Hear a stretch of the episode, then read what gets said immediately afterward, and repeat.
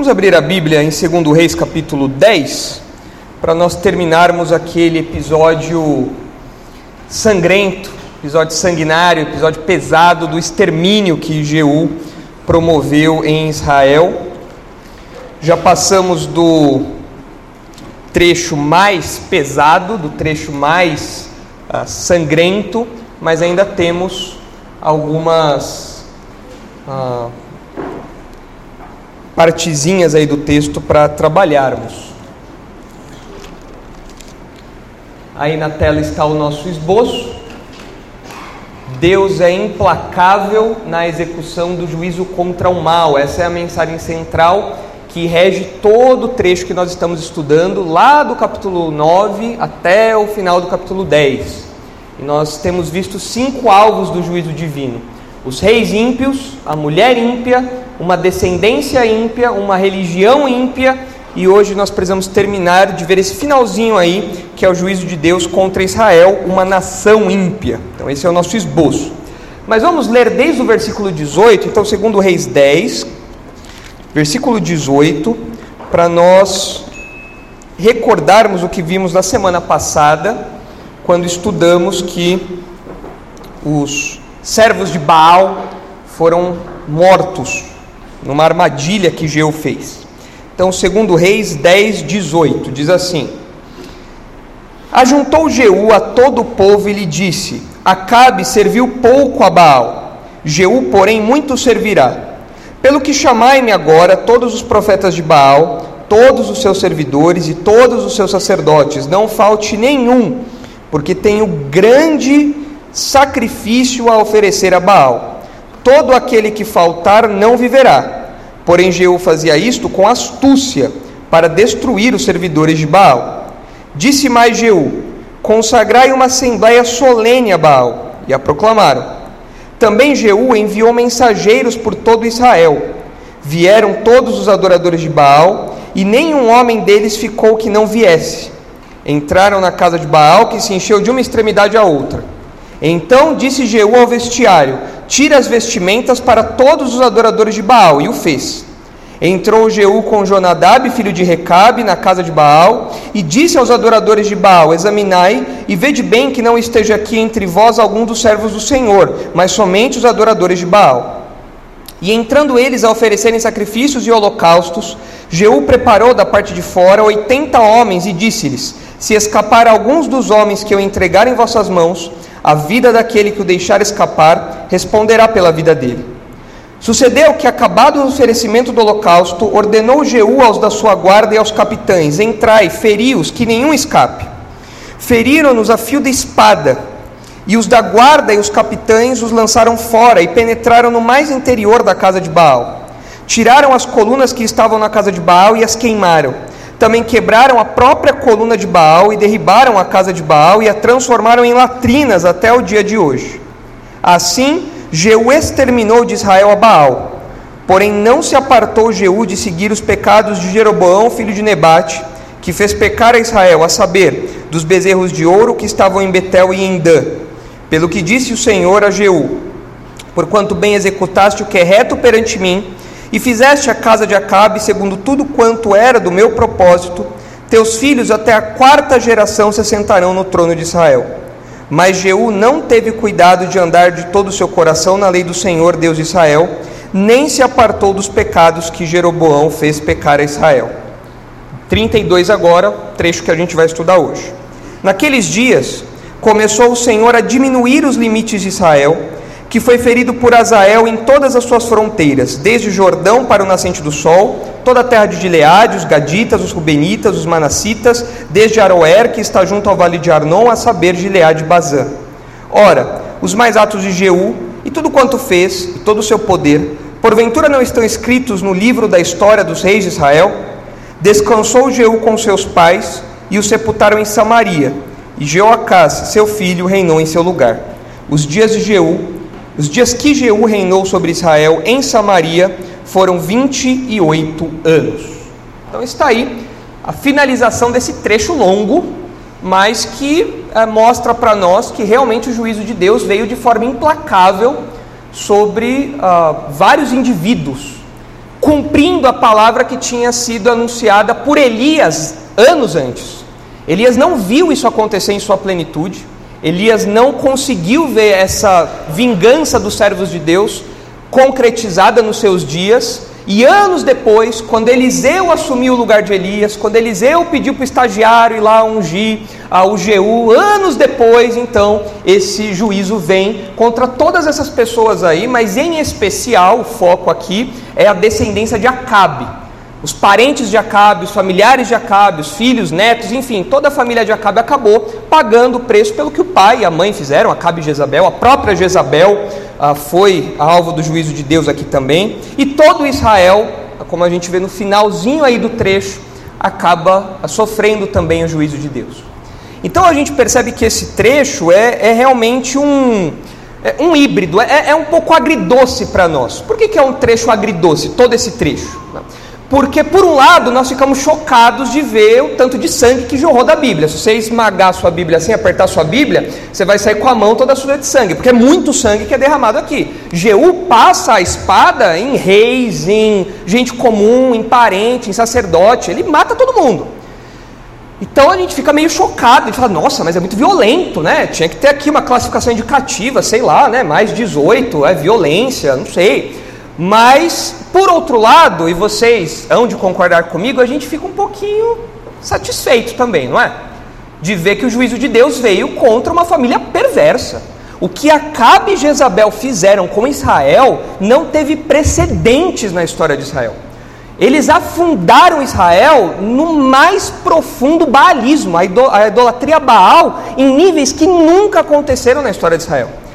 E essa família foi punida, justamente punida pela mão de Deus, por meio dos seus instrumentos aí, ah, depois de anos que isso aconteceu. Então é uma experiência um pouco agridoce. Agora, nós olhamos para isso e, nós entendemos que, na realidade, ah, quando nós vemos Deus trazendo juízo, punição contra os maus, nós temos um sentimento agridoce também, não é verdade? Quando nós olhamos nos nossos dias, o mal sendo punido, às vezes com morte, às vezes o crime organiza ali e mata entre eles mesmos e são punidos, eles mesmos se punem. Quando a gente vê às vezes um político se dando mal, existe um, um certo sentimento agridoce na gente. Né? A gente fala, poxa, ah, eu não queria que essa pessoa tivesse esse destino.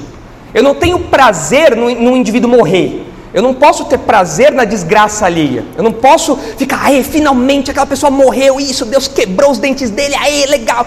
Eu não posso fazer isso. É, é, é incompatível com a postura do crente, por um lado. Por outro lado, nós ficamos satisfeitos de ver a justiça de Deus. Qual dos dois sentimentos é legítimo? Acho que os dois, né? Os dois sentimentos são, em algum modo, legítimos. O primeiro não pode dominar a gente. Né? A gente. É, o segundo, quer dizer, não pode dominar a gente. Né? Eu não posso ah, espera, ver ali a justiça de Deus e, e, é, e falar, ah, finalmente aquela pessoa se deu mal e tal, né? E torcer para a desgraça de todo mundo. Eu não posso fazer isso. Mas por outro lado, ah, eu quero ver a justiça de Deus sendo feita e o mal sendo punido nesse mundo aqui. Então um sentimento um pouco agridoce que nós temos. Né? Nós ficamos tristes pelo que acontece com a pessoa, não podemos celebrar isso, mas por outro lado, olhamos para a justiça de Deus e é, nos regozijamos nisso. E aqui esse trecho ilustra isso. O sentimento que nós temos lendo esse texto é um pouco assim. Você vê os, os sacerdotes de Baal lá no templo e fala: Isso, Jeú, mata mesmo, vai lá, senta a espada, Jeú, vai lá. Mas por outro lado, você fala: Poxa, mas são ímpios, pessoas que estão perdidas na sua ignorância e é violento o que acontece aqui. Mas por outro lado, a gente fica ansiando a justiça de Deus. Então é um híbrido, não dá para ignorar. Se você falar: Ah, não, pastor, eu não tenho esse sentimento de justiça feita, sou uma pessoa espiritual, superior. Ah, tá bom, beleza, ok, tá bom. Então você é um ungidão aí, é porque todo ser humano, todo crente tem esse sentimento. Todo... É só a gente ver os salmos, os salmos não são assim? O salmista às vezes não fala para Deus quebrar os dentes dos inimigos, quebrar o queixo, fala. Mas depois ele, depois ele fala, Senhor, mas o Senhor sabe o que o Senhor faz, a justiça pertence ao Senhor. Então, essa é a nossa dinâmica. E aqui esse trecho mostra isso. Agora, uma, um detalhe importante desse trecho aqui que a gente tem que levar em conta é o seguinte: uh, Reis foca na dinastia de Israel, do Reino do Norte. Deus foca nessa uh, Reis foca nessa dinastia. Crônicas, que é muito parecido com Reis, até tem episódios em comum, foca nos reis do sul, os reis de Judá. Mas os dois relatos, tanto no norte como no sul, tanto reis como crônicas, criam em nós uma certa tensão, porque continuamente, quando troca uma dinastia, nós esperamos que aquela dinastia coloque Israel nos, nos trilhos, coloque a coisa no lugar, coloque o povo de Deus no caminho que tem que ser. Isso acontece? Então, a gente já está estudando o livro dos reis há um bom tempo já. Teve algum rei que foi 100% ponta firme e colocou Israel nos eixos? Teve algum rei que fez isso? Teve? Essa resposta é retórica. Essa pergunta é retórica. A resposta é não, não teve nenhum. Nenhum rei que botou Israel nos eixos. Quando o reino era unificado, Saul é, colocou o povo de Deus em adoração, em fidelidade e tudo mais? Não. Depois veio Davi. Davi foi um rei 100%? Não. É. Fala um pecado que Davi cometeu. Batseba. Que outro pecado ele cometeu? O assassinato de Urias, né, junto com esse episódio. O que mais? Ele fez mais coisa aí que ele levou bronca de Deus. O censo, ele fez o censo. Então Davi também não foi um cara 100%. Aí você fala, ah, mas Salomão, Salomão foi. Salomão foi? Piorou. Mil esposas lá, mil mulheres, o cara idólatra no final da vida. Né? Aí o reino dividiu, Roboão e Jeroboão. Aí fala, não, o reino do sul agora vai dar certo. Deu certo? Não. E o reino do norte? Também não. E rei após rei, você vê que nenhuma dinastia, nenhuma dinastia é 100% fiel. Nenhuma. E o que, o que, por, por que, que isso cria uma tensão em nós? Porque os leitores e nós temos a expectativa de um rei que vai ser 100% fiel, de um rei que vai finalmente colocar tudo da casa em ordem. E esse rei nunca chega. Então você olha para Jeú e fala: Não, agora vai. Agora com Jeú, o gigante acordou. Agora o negócio vai dar certo. E aí vai lá o Jeú e. Dá mancada. Aí você pega o Josafá, lá de Judá. Josafá foi ponta firme e tal. Josafá deu mancada? Ele se aliou com a família de Acabe. Nossa, que mancada. Também não deu. E você vai indo, indo, indo, rei após rei. E nenhum deles é 100% fiel. Nenhum deles reina e coloca Israel nos trilhos 100%. E a nossa expectativa então permanece suspensa. A gente aguarda um rei que vai fazer isso. Só que aí vem o cativeiro no final do livro dos reis. E agora, outro povo domina o povo de Deus, outras, outras nações dominam o povo de Deus. E aí nós ficamos, e aí, quem é esse rei que vai colocar a coisa em ordem? Quem é esse rei que vai colocar o reino de Israel em ordem? Quem é? É Jesus.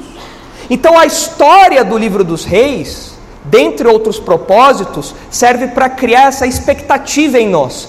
Quem será o rei que vai colocar o povo em ordem? Quem será? Não só o livro dos reis, o Antigo Testamento como um todo. A promessa da semente da mulher, lá de Gênesis 3, ela cria essa expectativa na humanidade.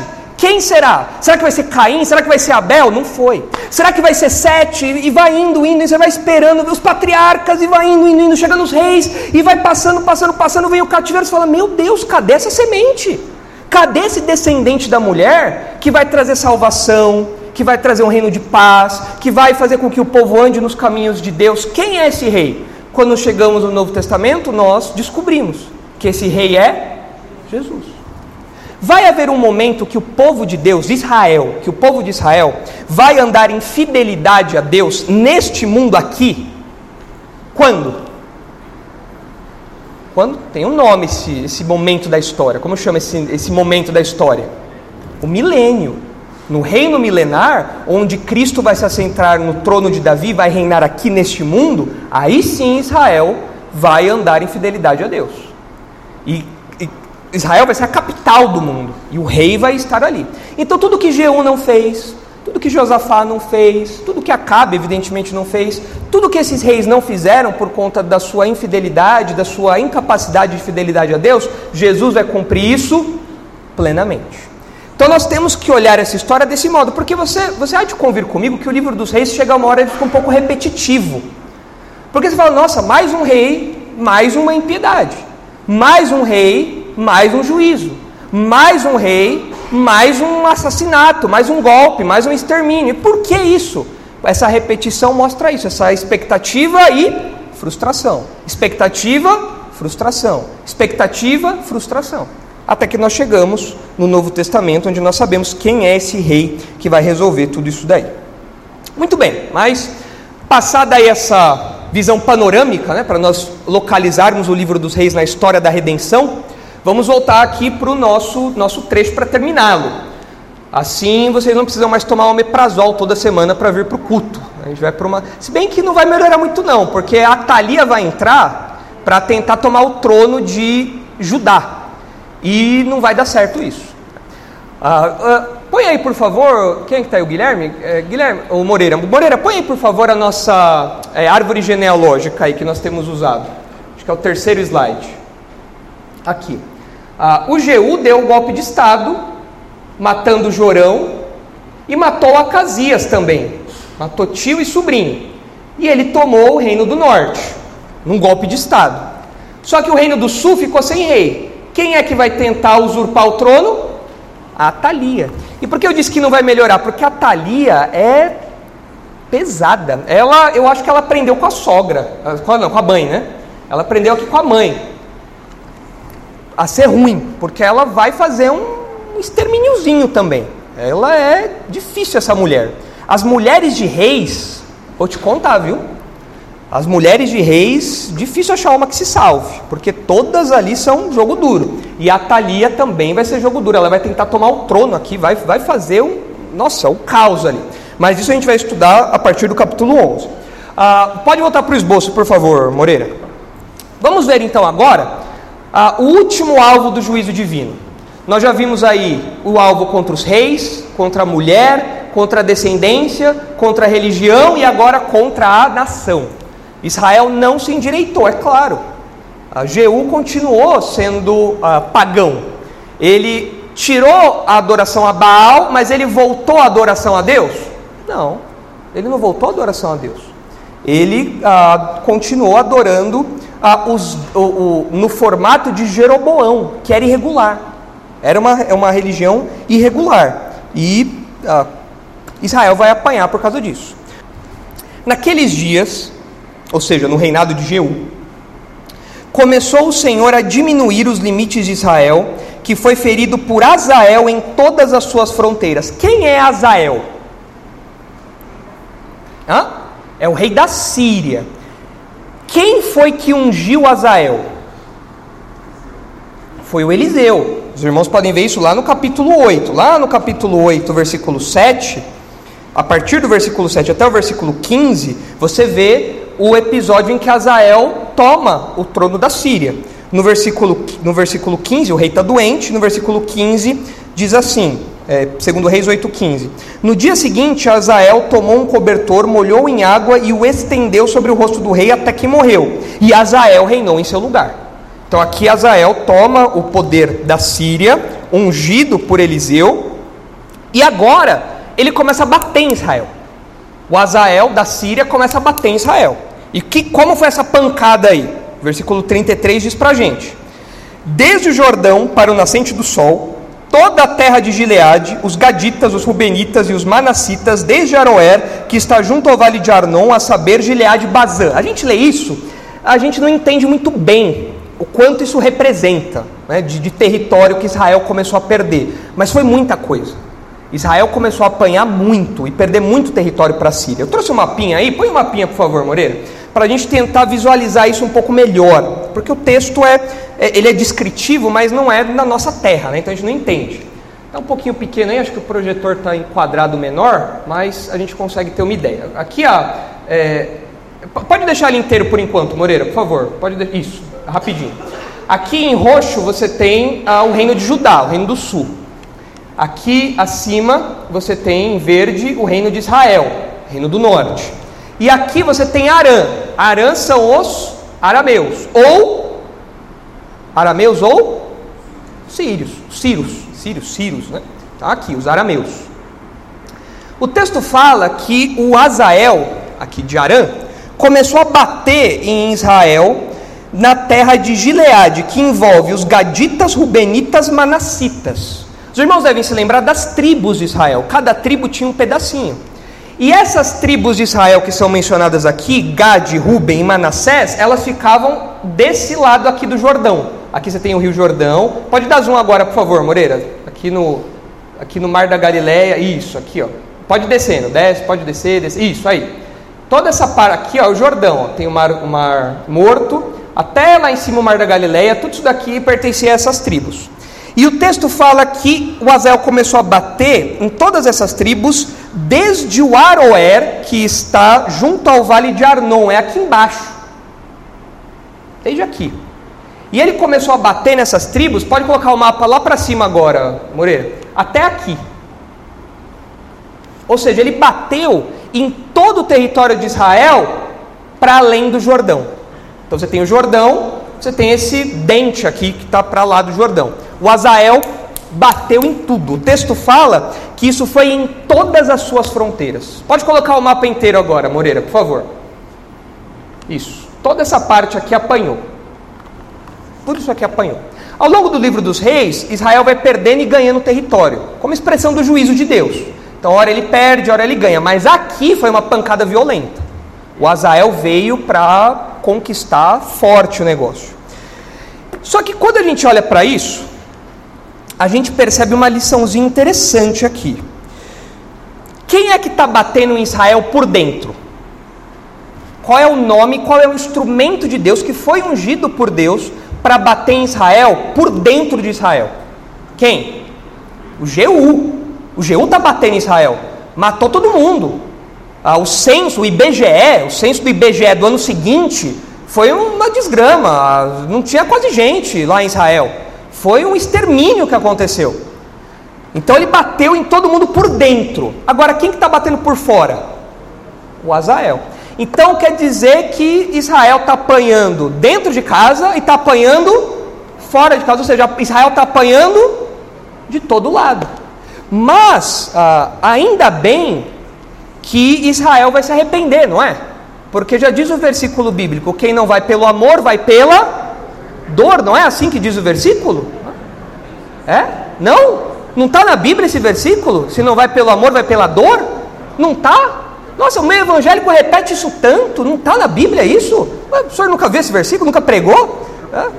Quem não vai pelo amor, vai pela dor, amém? Irmãos, Israel é um exemplo vivo de que se apanha de fora, apanha dentro, apanha de todo lado, e ele continua pagão. Não tem jeito, Israel é um, é um símbolo do incrédulo, da pessoa obstinada. Não tem jeito, apanha, apanha, apanha, apanha, apanha, apanha, apanha, e continua fazendo o que é errado. Não tem jeito. Então esse versículo aí é apócrifo, isso aí que inventaram aí, se não vai pelo amor, vai pela dor, isso daí não está na Bíblia não, isso daí é Heresiastes 2, é, é Inventares, não sei que livro é esse daí não. Não tem nada a ver isso daí. Tanto que, é, de fato, se, se os irmãos olharem Amós, olha só, Amós capítulo 4. Vou dar um tempo para os irmãos encontrarem Amós.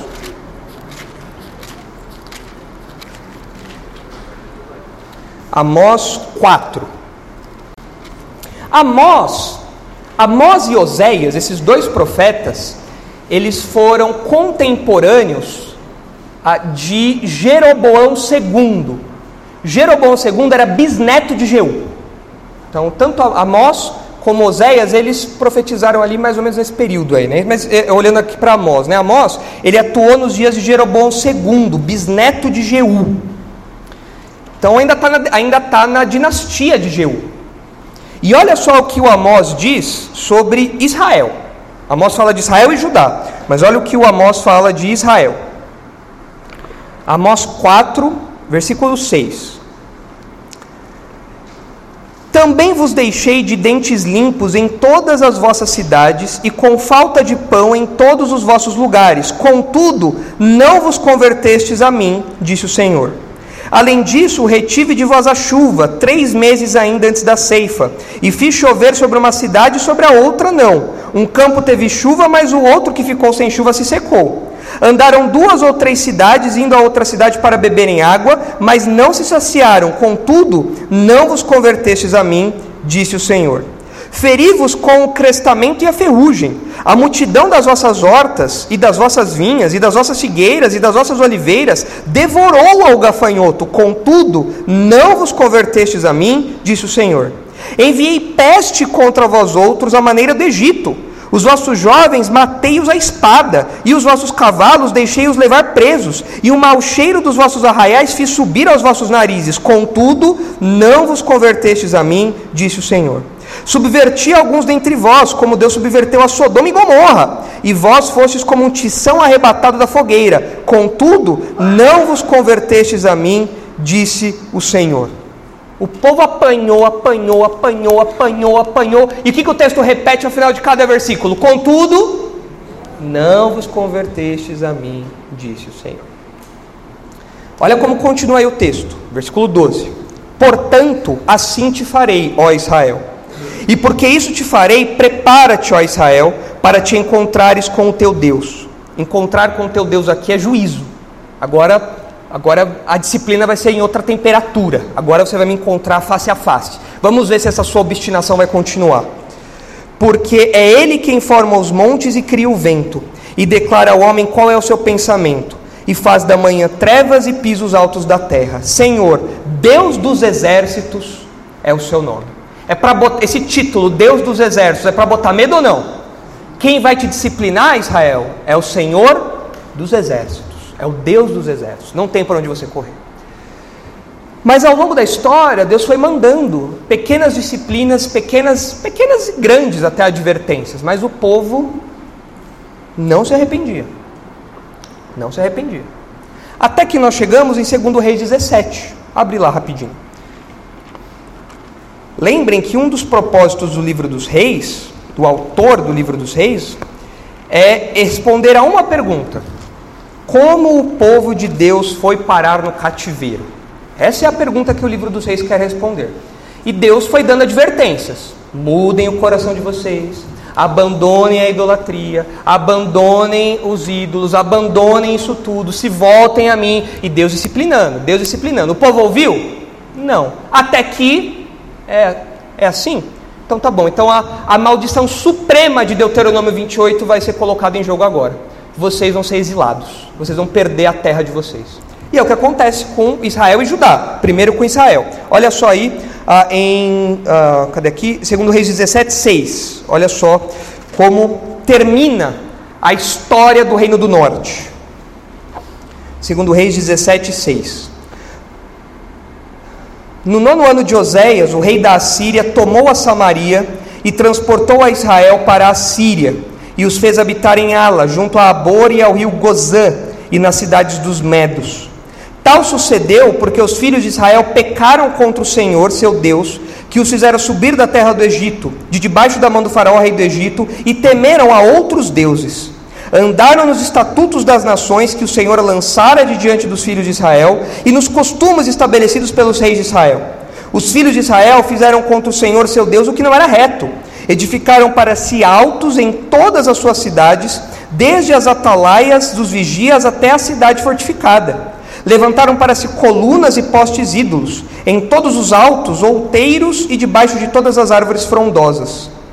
Queimaram ali incensos em todos os altos, como as nações que o Senhor expulsara de diante deles.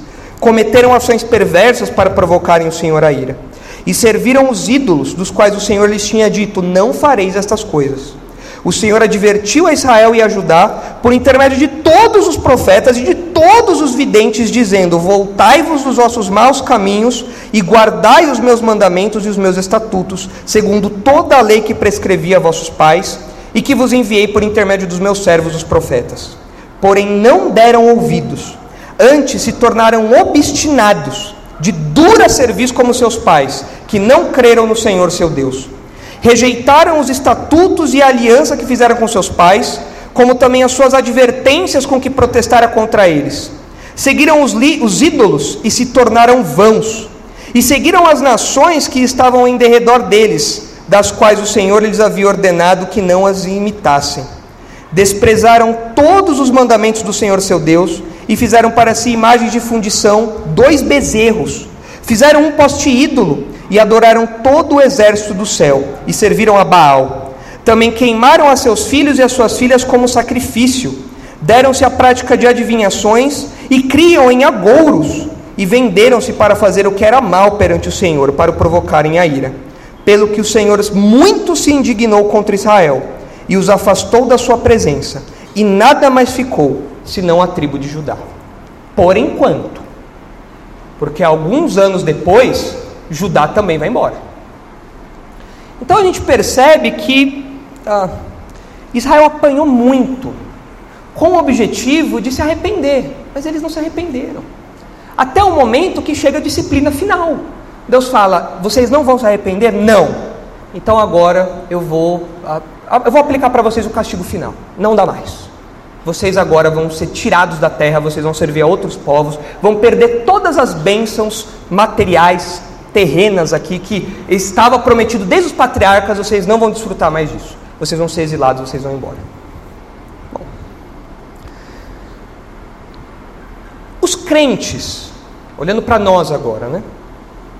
Os crentes podem incorrer na mesma situação de sermos obstinados em pecados e Deus nos avisar uma, duas, três vezes, nos disciplinar, volta, abandone esse pecado, abandone a imoralidade, abandone a, sua idolatria, abandona, abandona, você tá, eu estou te disciplinando, abandone, até ao ponto de Deus aplicar uma disciplina final que para muitos crentes é a própria morte.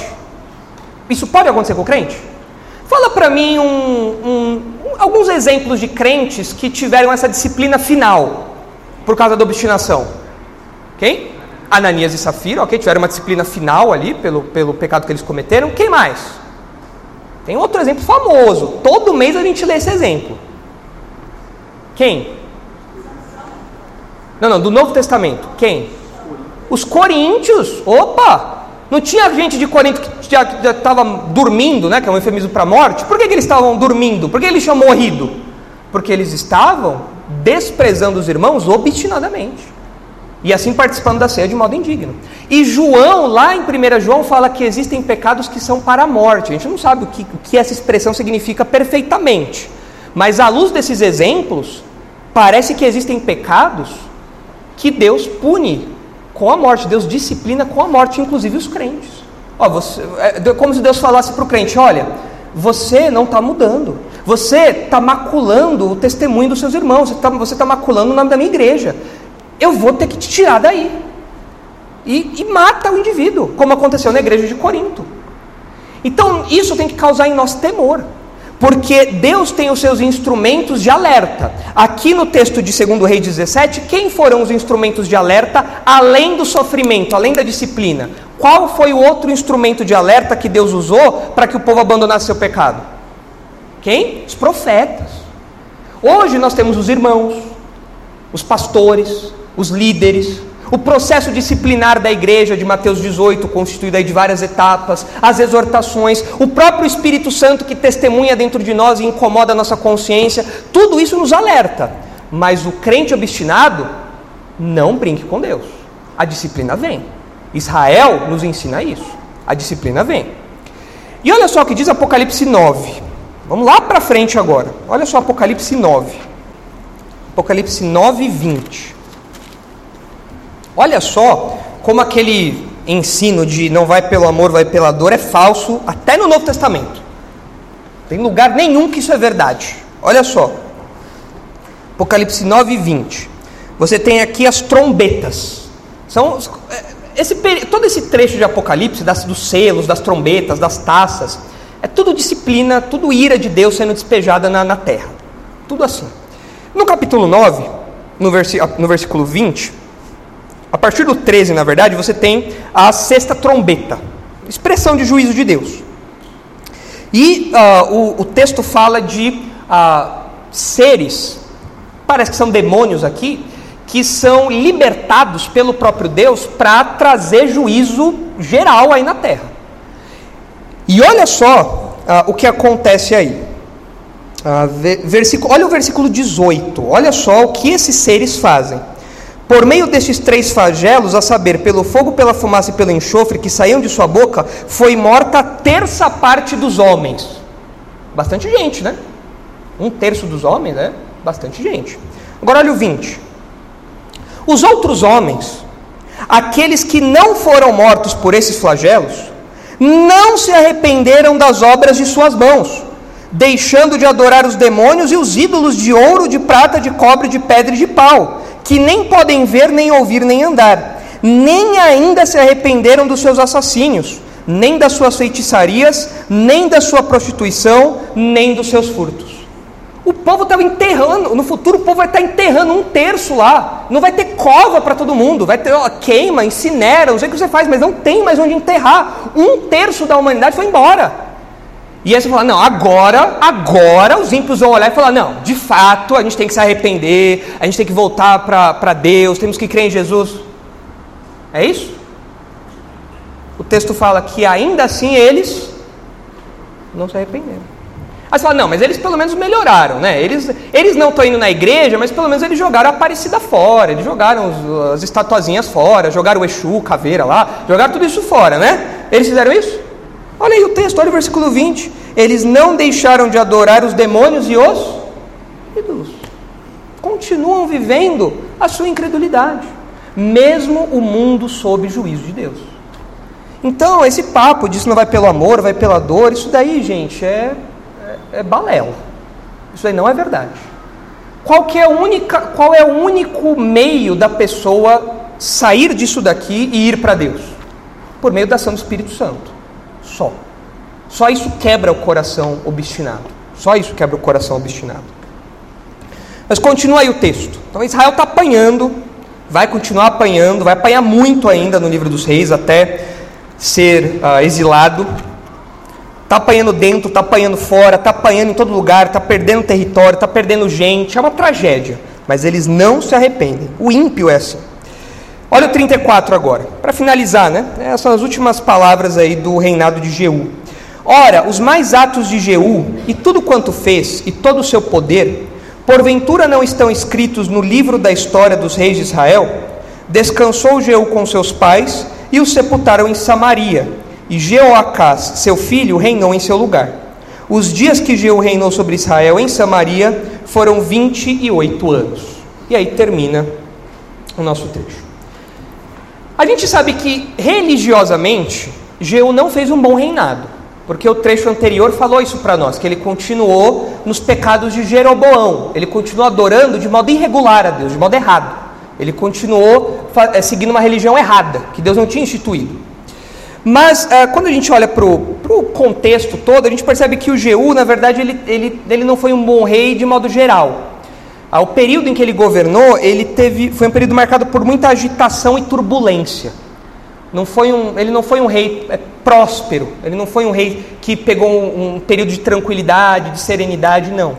Ele cometeu muitos abusos durante, durante o seu governo, o período todo foi muito ruim.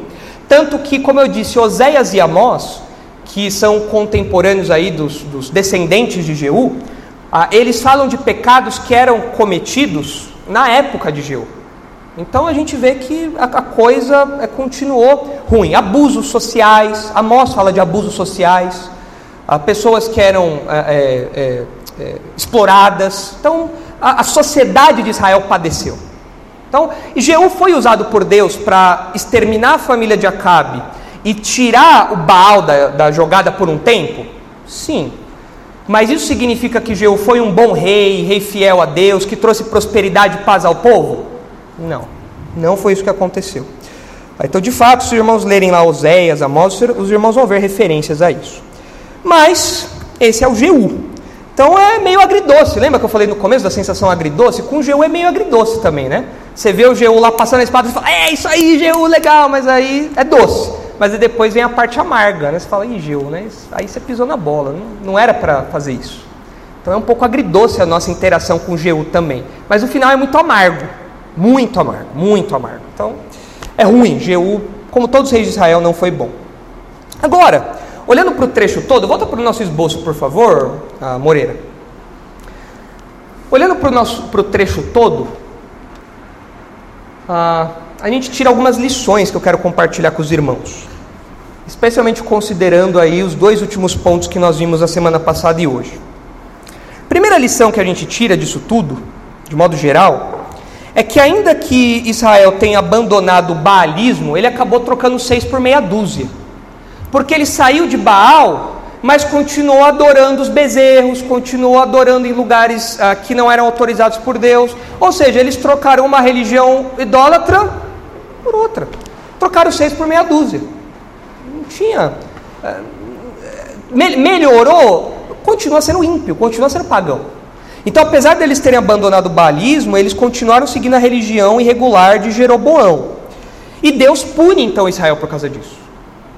E o que a gente aprende disso? Esse é um tema muito central no livro dos reis. Qual era o único lugar de adoração autorizado por Deus para ter culto? Qual era o único lugar do Antigo Testamento em que Deus tinha autorizado, determinado que deveria ser realizado o culto a ele? Jerusalém. Israel tinha uma Jerusalém? Não. Então Israel tinha autorização para cultuar do jeito que ele queria? Não. E é por isso que Deus disciplina. Ó, você criou altares lá em cima. Volta para o mapa, por favor, Moreira. Israel ah, colocou altar aqui, colocou altar aqui. Para o povo não precisar ir para Jerusalém. Nem podia, era uma, era uma nação inimiga agora. Era uma nação separada. Não, não tinha essa de adorar em Jerusalém. Não, vamos adorar aqui em casa mesmo. Levanta aí, faz um, uma licitação aí, faz um projeto público-privado, levanta esses altares aí que o pessoal não pode descer para ajudar, não. E fizeram lá, altar lá em cima e altar lá embaixo. Fora os santuários, idólatras e tudo mais. Mas em termos de autorização divina, Deus nunca autorizou outros altares, outros lugares de adoração, a não ser em Jerusalém. Deus instituiu isso ali. O templo é o lugar da sua habitação. O templo é onde essas coisas devem acontecer no Antigo Testamento. Hoje em dia não mais. Hoje em dia não existe mais templos. Jesus disse que não existe mais esse ou aquele lugar santo. Então a gente não está mais debaixo disso. Mas naquele tempo, sim. Então Israel saiu do baalismo, mas ele voltou para a religião de Jeroboão, que é uma religião irregular. E por isso apanhou. Porque Deus não tinha permitido isso. Então o que a gente aprende aqui é que Deus só pode ser adorado do modo como ele próprio instituiu. E isso é central no livro dos reis. Toda vez que uma nação, Israel, Judá, adora a Deus de um modo diferente do que foi é, determinado pelo próprio Deus, eles apanham. Porque Deus é o adorado. Ele que determina como deve ser a sua adoração. E hoje continua a mesma coisa. Eu tenho autorização para adorar a Deus do jeito que eu quiser? Ah, eu acho que a adoração a Deus envolve cantar uns rap no meio do culto. É, você e tal, não, lá, Jesus. Posso fazer isso? Eu acho que a adoração a Deus pode ter dança. Dançar os véus, assim. Pode ter isso? Não. Eu acho que adorar a Deus pode ter, sei lá, um. Vamos ver. Uh, um ensino feminino, pastoras ensinando. Vamos adorar a Deus e aprender por meio das pastoras. Pode isso? Não pode. Ah, eu acho que adorar a Deus envolve fazer uma grande bagunça. Afasta os bancos, todo mundo sai rodopiando aí, é, batizado pelo Espírito aí tudo mais. Vamos adorar a Deus desse jeito. Eu posso fazer isso? Não. Por quê? Quem determina a adoração é a minha imaginação ou é Deus? Deus.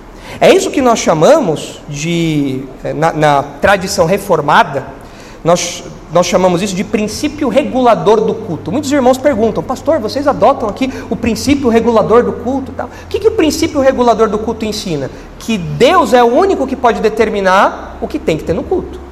Isso daí decorre de uma de um, de um entendimento que fica, fica mais claro na confissão de fé de Westminster. A confissão de fé de Westminster tem umas coisas erradas, tem umas coisas ali que não tem nada a ver. Mas a gente sempre fala a parte errada, tem que falar quando acerta também, né? Às vezes ela acerta. Né? Não, é, não é só porque tem uma parte errada que ela erra em tudo. E a confissão de fé de Westminster, que a gente não subscreve integralmente, nem nada. A gente tem a nossa declaração de fé. Mas a confissão de fé de, fé de Westminster, esse documento é produzido no século XVII, século XVII, Uh, ela diz no capítulo 21, no primeiro artigo, olha só que legal que ela diz, olha só. A luz da natureza nos ensina que há um Deus que exerce senhorio e soberania sobre tudo, que é bom e faz o bem a todos, e que por isso deve ser temido, amado, louvado, invocado, crido de todo o coração e servido com toda a alma e com todas as forças. Amém? Amém, tá certo. Agora olha que legal que ele diz na sequência: Mas o modo aceitável de adorar o verdadeiro Deus foi instituído por Ele mesmo e de tal modo determinado por Sua vontade revelada que não se deve adorar a Deus conforme as imaginações e invenções dos homens ou as sugestões de Satanás, sob alguma representação visível ou de outro modo que não seja o prescrito na Santa Escritura. E aí, amém? Amém, eu falo amém, tá certo. Olha que legal. O modo aceitável de adorar a Deus, ele mesmo instituiu e ele determinou isso naquilo que ele revelou. Onde que ele revelou, revelou como ele tem que ser adorado? Na Bíblia, está aqui. Então não tem autorização para inventar coisas. Ah, irmãos, a gente vai ter agora um culto diferente. Vai ser um culto de, ah, ah, sei lá, vai ser um culto de mímica. A gente vai ter um culto agora, é um culto de teatro. Ele tem um culto agora, é um culto de, sei lá, complete com a bizarrice evangélica gospel que você já viu por aí. É um culto de unção no azeite, vamos pular na piscina de azeite. É, eu posso adorar Deus desse jeito? Não. Eu tenho que adorar Deus do modo como ele instituiu. No Antigo Testamento, quando o povo não dava atenção a isso, eles eram disciplinados, é claro. Deus não aceita qualquer tipo de adoração. Eu já contei para os irmãos da classe de novos membros, vou contar para todos os irmãos aqui agora que quando eu quando eu estava afim da Isabela, né, muitos anos atrás, eu tinha muito cabelo naquela época, muito cabelo. Era jovenzinho, né, tinha um narigão ainda, né, muito tempo atrás. Os irmãos nem vão lembrar disso. Só o pastor Thomas, pastor Marcos lembra, né, um pouco assim. Na época, eu tinha medo do pastor Marcos, estava afim da filha dele, né? Era, fica com medo, né? E aí, eu, nessa época aí, eu estava começando a me interessar pela Isabela e tal. Eu falei, ah, vou dar um presente para ela, né? Vou fazer um agradinho, né? E eu fui, e o jovem ido no cinema, e eu fui, rapidinho saí do cinema, fui na. Não, eu saí do trabalho e antes de ir para o cinema, passei na loja da Cacau Show. Falei, vou levar uma trufa, né? Eu vou pegar uma trufa de quê? Morango. Quem não gosta de trufa de morango? Também não gosta, Shirley? E aí eu cheguei para Isabela e falei, sabe o que eu tenho aqui? Você go... Não, não falei isso, eu falei, você gosta de trufa de morango? Aí ela, não. Aí eu, Virei para os jovens que estavam ao lado: Vocês gostam de trufa de morango? Ah, gosto, então tó. Dei para eles. E aí depois a Isabela ficou sabendo disso, né? Falou, ah, mas é que eu não gosto mesmo, não, e tal, beleza. Hoje ela até come umas trufas de morango, acho que foi com dó de mim, né? Depois de tanto tempo. Mas enfim, deu certo. Jovens solteiros aí, ó, bem vista na trufinha de morango, vai que dá certo, né? Mas, por, mas qual, qual que é a lição disso daí? Se eu quero me aproximar da Isabela, eu não posso abrir a goela dela e colocar uma trufa de morango lá dentro, se ela não gosta. Ela é a pessoa que, entre aspas, está sendo adorada. Ela é a pessoa que precisa ser agradada. Então eu tenho que me curvar à vontade dela, ao que ela determina. As trufas que ela gosta. Você gosta de trufa de quê hoje, amor? Não gosta de trufa? Vixe, então. Não ia ter como acertar. Não ia dar. Não ia ter como acertar. Mas eu, tenho, mas eu tinha. Eu, eu sei que ela gosta de palmito, por exemplo. Né? Uma pessoa mais natural e tal. Né? Eu tinha que ter comprado um pote de palmito para ela. Ó, tá aqui, ó, pote de palmito para você. Vai no cinema aí, vai comendo palmitão aí. Ela ia falar, uau, que legal! Mas por quê? Porque ela gosta, ela é, é, é, é do agrado dela isso. Mas eu não posso inventar as coisas, ah, coma isso porque eu quero que você coma. Não. No mesmo jeito, a gente não pode fazer isso na adoração a Deus. Eu não posso dar trufas de morango para um Deus que gosta de palmito. Não posso fazer isso. Eu não posso inventar adorações da minha cabeça. E toda vez que o povo de Israel fez isso, foi disciplinado, apanhou. E no Novo Testamento nós vemos de modo claro que Deus institui como tem que ser o culto. O culto tem que ser feito com ordem e decência. O culto tem que, ser, tem que envolver pregação da palavra de Deus. O culto tem que envolver oração. O culto tem que envolver louvor. Esses são os elementos que Deus colocou no culto. Eu não posso fugir disso. Eu não posso sair disso. Então nós aprendemos isso. Deus só pode ser adorado do modo como Ele próprio instituiu. Não adianta você falar, ah, pastor, eu não faço dança, mas eu faço batalha de hip hop. É, um é pior, outro é melhor. Os dois estão errados. Os dois não foram instituídos por Deus. É você sair do baalismo e ir para a religião de Jeroboão. É trocar seis por meia dúzia. Mas tem uma outra lição atrelada a isso também. A, a religião de Israel, em termos sociais, talvez, tenha melhorado um pouco. Porque o baalismo era uma religião lá embaixo, era é, o fundo do poço ali do, do, do paganismo, Acabe, Jezabel introduziram isso grandemente em Israel. Beleza. Quando saiu de Baal, talvez a destruição dos santuários lá de Baal e tudo mais, pode ter trazido algum efeito social, talvez. Ah, ó, a gente não quer mais Baal, mas como eu disse, trocou seis por meia dúzia, de todo mundo. Né? Alguém poderia falar, ah, pastor, mas melhorou. Melhorar é suficiente? Se você fala assim, ah, pastor, eu não vou mais no terreiro de Umbanda, mas agora eu vou na igreja do Valdomiro. Não, você, só, você, só trocou de, você só trocou de terreiro. Ah, pastor, agora eu saí lá da. Eu era, eu era espírita tudo mais, mas agora eu estou indo, sei lá, na, na, nos testemunhos de Jeová. Alguém fala, ah, mas melhorou, não é, pastor? Agora eu estou mais próximo. Antes eu nem li a Bíblia, agora eu estou mais próximo, eu vou num lugar que fala de Deus e Jesus. Melhorar não é suficiente. Você sair de um terreiro e ir para uma igreja neopentecostal não vai te levar para mais próximo de Deus. Isso por si só não te aproxima de Deus. Você continua longe dele. Você mudou de religião. Só isso. Então, melhorar não é suficiente para a verdadeira religião. E muitas vezes nós, nós olhamos para os incrédulos e nós tentamos é, colocar na mente deles que tudo bem você não ser crente, mas pelo menos você pode fazer alguma coisa boa e tal. Né? Não é suficiente. Não é suficiente. Nós, o nosso alvo né, não é tornar incrédulos, os incrédulos melhores. O nosso alvo é pregar uma transformação completa para os incrédulos. Não é, como eu falei, não é sair do terreiro e ir para o Valdomiro. É sair do terreiro e ir para a igreja verdadeira. Caso contrário, é sempre, sempre trocar seis por meia dúzia. Pode ter até algum efeito social, mas isso daí para nós é irrelevante, mínimo. Mínimo um negócio desse.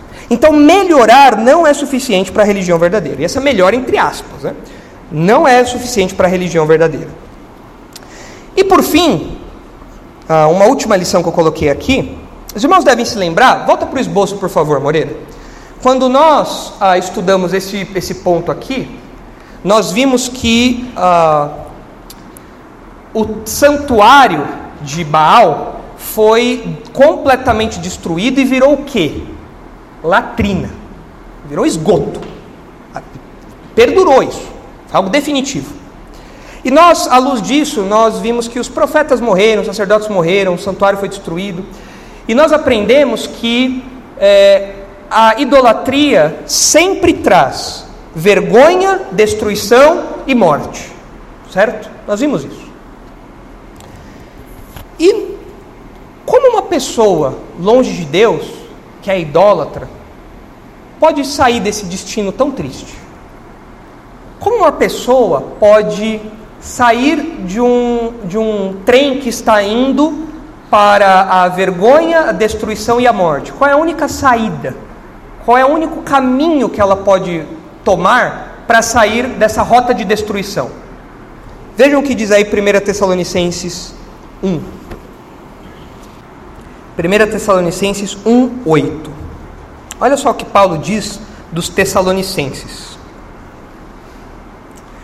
Porque de vós repercutiu a palavra do Senhor, não só na Macedônia e Acaia, mas também por toda parte se divulgou a vossa fé para com Deus, a tal ponto de não termos necessidade de acrescentar coisa alguma. Pois eles mesmos, no tocante a nós, proclamaram que repercussão teve o nosso ingresso no vosso meio. Ou seja, a palavra que foi pregada, o modo como foi apresentado o Evangelho, o modo como eles acolheram o Evangelho mediante a pregação, teve um resultado, olha só. E como, deixando os ídolos, vos convertestes a Deus, para servirdes o Deus vivo e verdadeiro, e para guardardes do céu o seu Filho, a quem ele ressuscitou dentre os mortos, Jesus, que nos livra da ira vindoura. Todo ser humano está num trem que está indo para a ira vindoura. O, o, o maquinista anuncia, próxima estação, ira vindoura. Não tem como você fugir disso. Todo incrédulo está nesse, nesse trilho, está nesse caminho. A ira vindoura. Ira de quem? Do próprio Deus. Deus vai derramar sua ira contra o ímpio, contra os idólatras. E os tessalonicenses estavam nesse, estavam nesse trem. Próxima estação, ira vindoura. E eles estavam lá. E no, tri, no, no, trem deles, eles estavam lá adorando, eles estavam lá cultuando os ídolos lá de Tessalônica, os, nos templos pagãos, eles estavam lá envolvidos nisso. Mas o que aconteceu quando eles acolheram a palavra que foi pregada, quando eles acolheram o evangelho? O que aconteceu? Eles deixaram os ídolos e se converteram ao Deus vivo. É o único jeito de você pular desse trem. É o único jeito. Você abandonar os ídolos e se converter ao Deus vivo. É muito interessante essa expressãozinha que, que Paulo usa aqui, que ele fala de deixar os ídolos e servir o Deus vivo e verdadeiro. A ideia do Deus vivo faz contraste com os ídolos. O ídolo é um ser vivo. O ídolo é um pedaço de pau, de gesso, de metal. Ele não tem vida. Ele não transmite vida. Ele não, não interage, ele não fala. Ele, não, ele é, um, é, um, objeto, é um, um pedaço de alguma coisa. Agora, nosso Deus é um objeto? Não. O nosso Deus é um Deus vivo.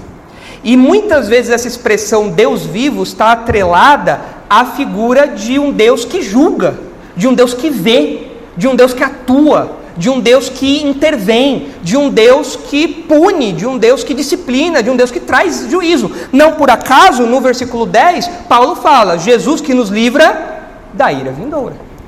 Então, ah, só Jesus livra da ira vindoura. Só Jesus. Não adianta você melhorar. Ah, pastor, eu não vou na igreja, eu não sou crente, mas eu melhorei. Larguei o cigarro, larguei a bebida. Agora tô, até estou ouvindo aí uns coaches e tal, cristão. Não adianta você melhorar. Você continua no trem da idolatria. Seu destino é a ira. Não tem jeito. Tem que ser uma mudança completa. Você tem que abandonar totalmente os ídolos e se voltar para o Deus vivo verdadeiro. É o único caminho. O único caminho. O único caminho. E olha também o que diz Atos 14.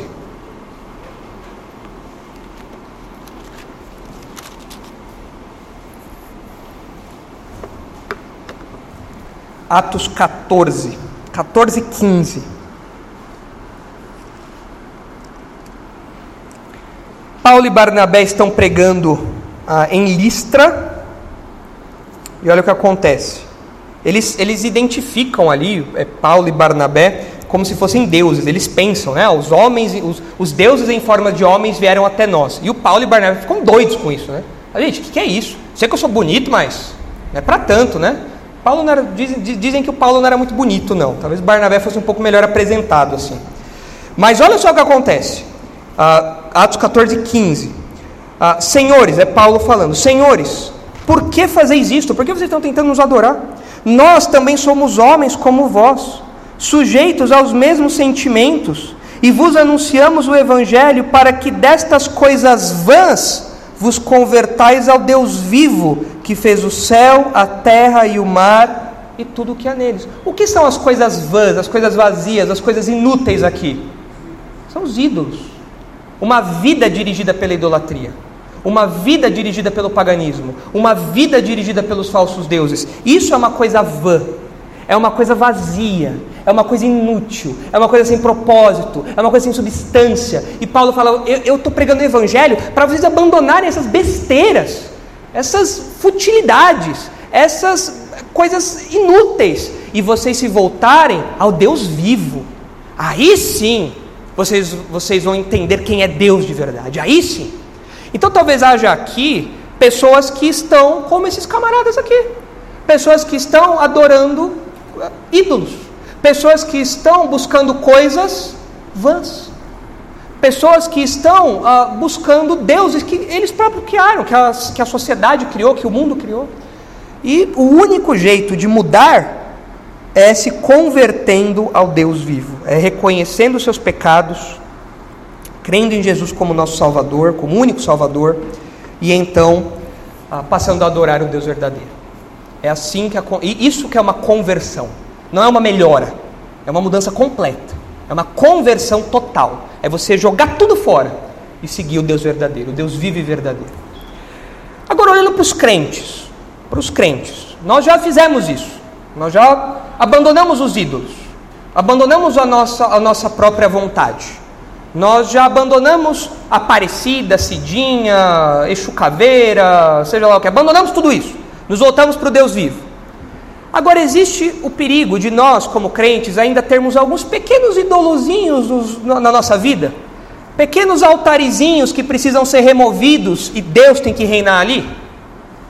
É curioso observar que o Novo Testamento fala que a, a idolatria se expressa, por exemplo, na avareza. Colossenses 3 fala isso. Ele fala vários pecados, ele fala a avareza, que é idolatria. A pessoa que só pensa em dinheiro ah, pastor, eu durmo pensando no Bitcoin. Eu durmo pensando em carteira de investimento, CDI, CDB, eu durmo pensando nisso assim, fico pensando nos números e tal. Eu acordo, olho no meu celular lá de madrugada, nossa, ufa, ainda bem que eu não perdi dinheiro e tal. Olha, pastor, eu, eu quero dinheiro, eu, eu, penso nisso o tempo todo, eu quero mais, mais e mais. Eu compro um carro, quero comprar outro, quero comprar outro, compro casa. Pastor, eu, eu vivo pensando nisso. Para a Bíblia, isso é idolatria. Tanto que Jesus disse né, que não dá para servir aos dois senhores. E qual era um, um desses senhores é Deus. E qual é o outro Deus que Jesus citou? As riquezas.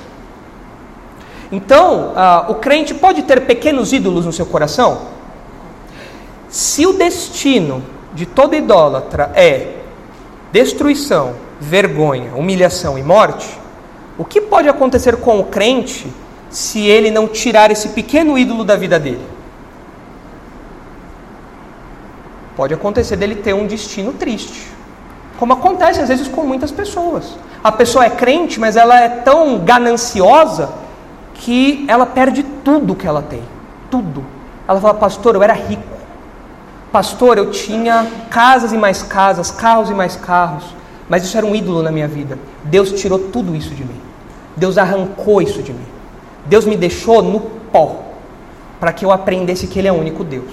Isso acontece ou não? Os irmãos conhecem gente assim? Eu conheço algumas pessoas assim. Então, ídolo não é brincadeira. Isso daqui que a gente aprendeu, especialmente nos, nos últimos dois itens ali, especialmente no item 4, na verdade, não é brincadeira. Não é porque você não adora mais os pedaços de gesso que tem por aí, que você não tem pequenas áreas da sua vida que você tenha que tirar os ídolozinhos dali. Você tem que identificar e tem que arrancar isso. Porque Deus não tolera outros ídolos. Deus não tolera dividir a sua adoração. E se você não é crente, então você tem que abandonar os ídolos da sua vida agora, porque senão a próxima parada vai ser a ira de Deus. Vai ser a justiça de Deus, como aconteceu com Israel. Muito bem, na próxima ocasião, nós entramos no governo de Atalia, que é bom, é bom os irmãos tomarem o meprazol ainda. É bom, toma lá porque a gente ainda tem uns enjoos ainda com o livro dos reis.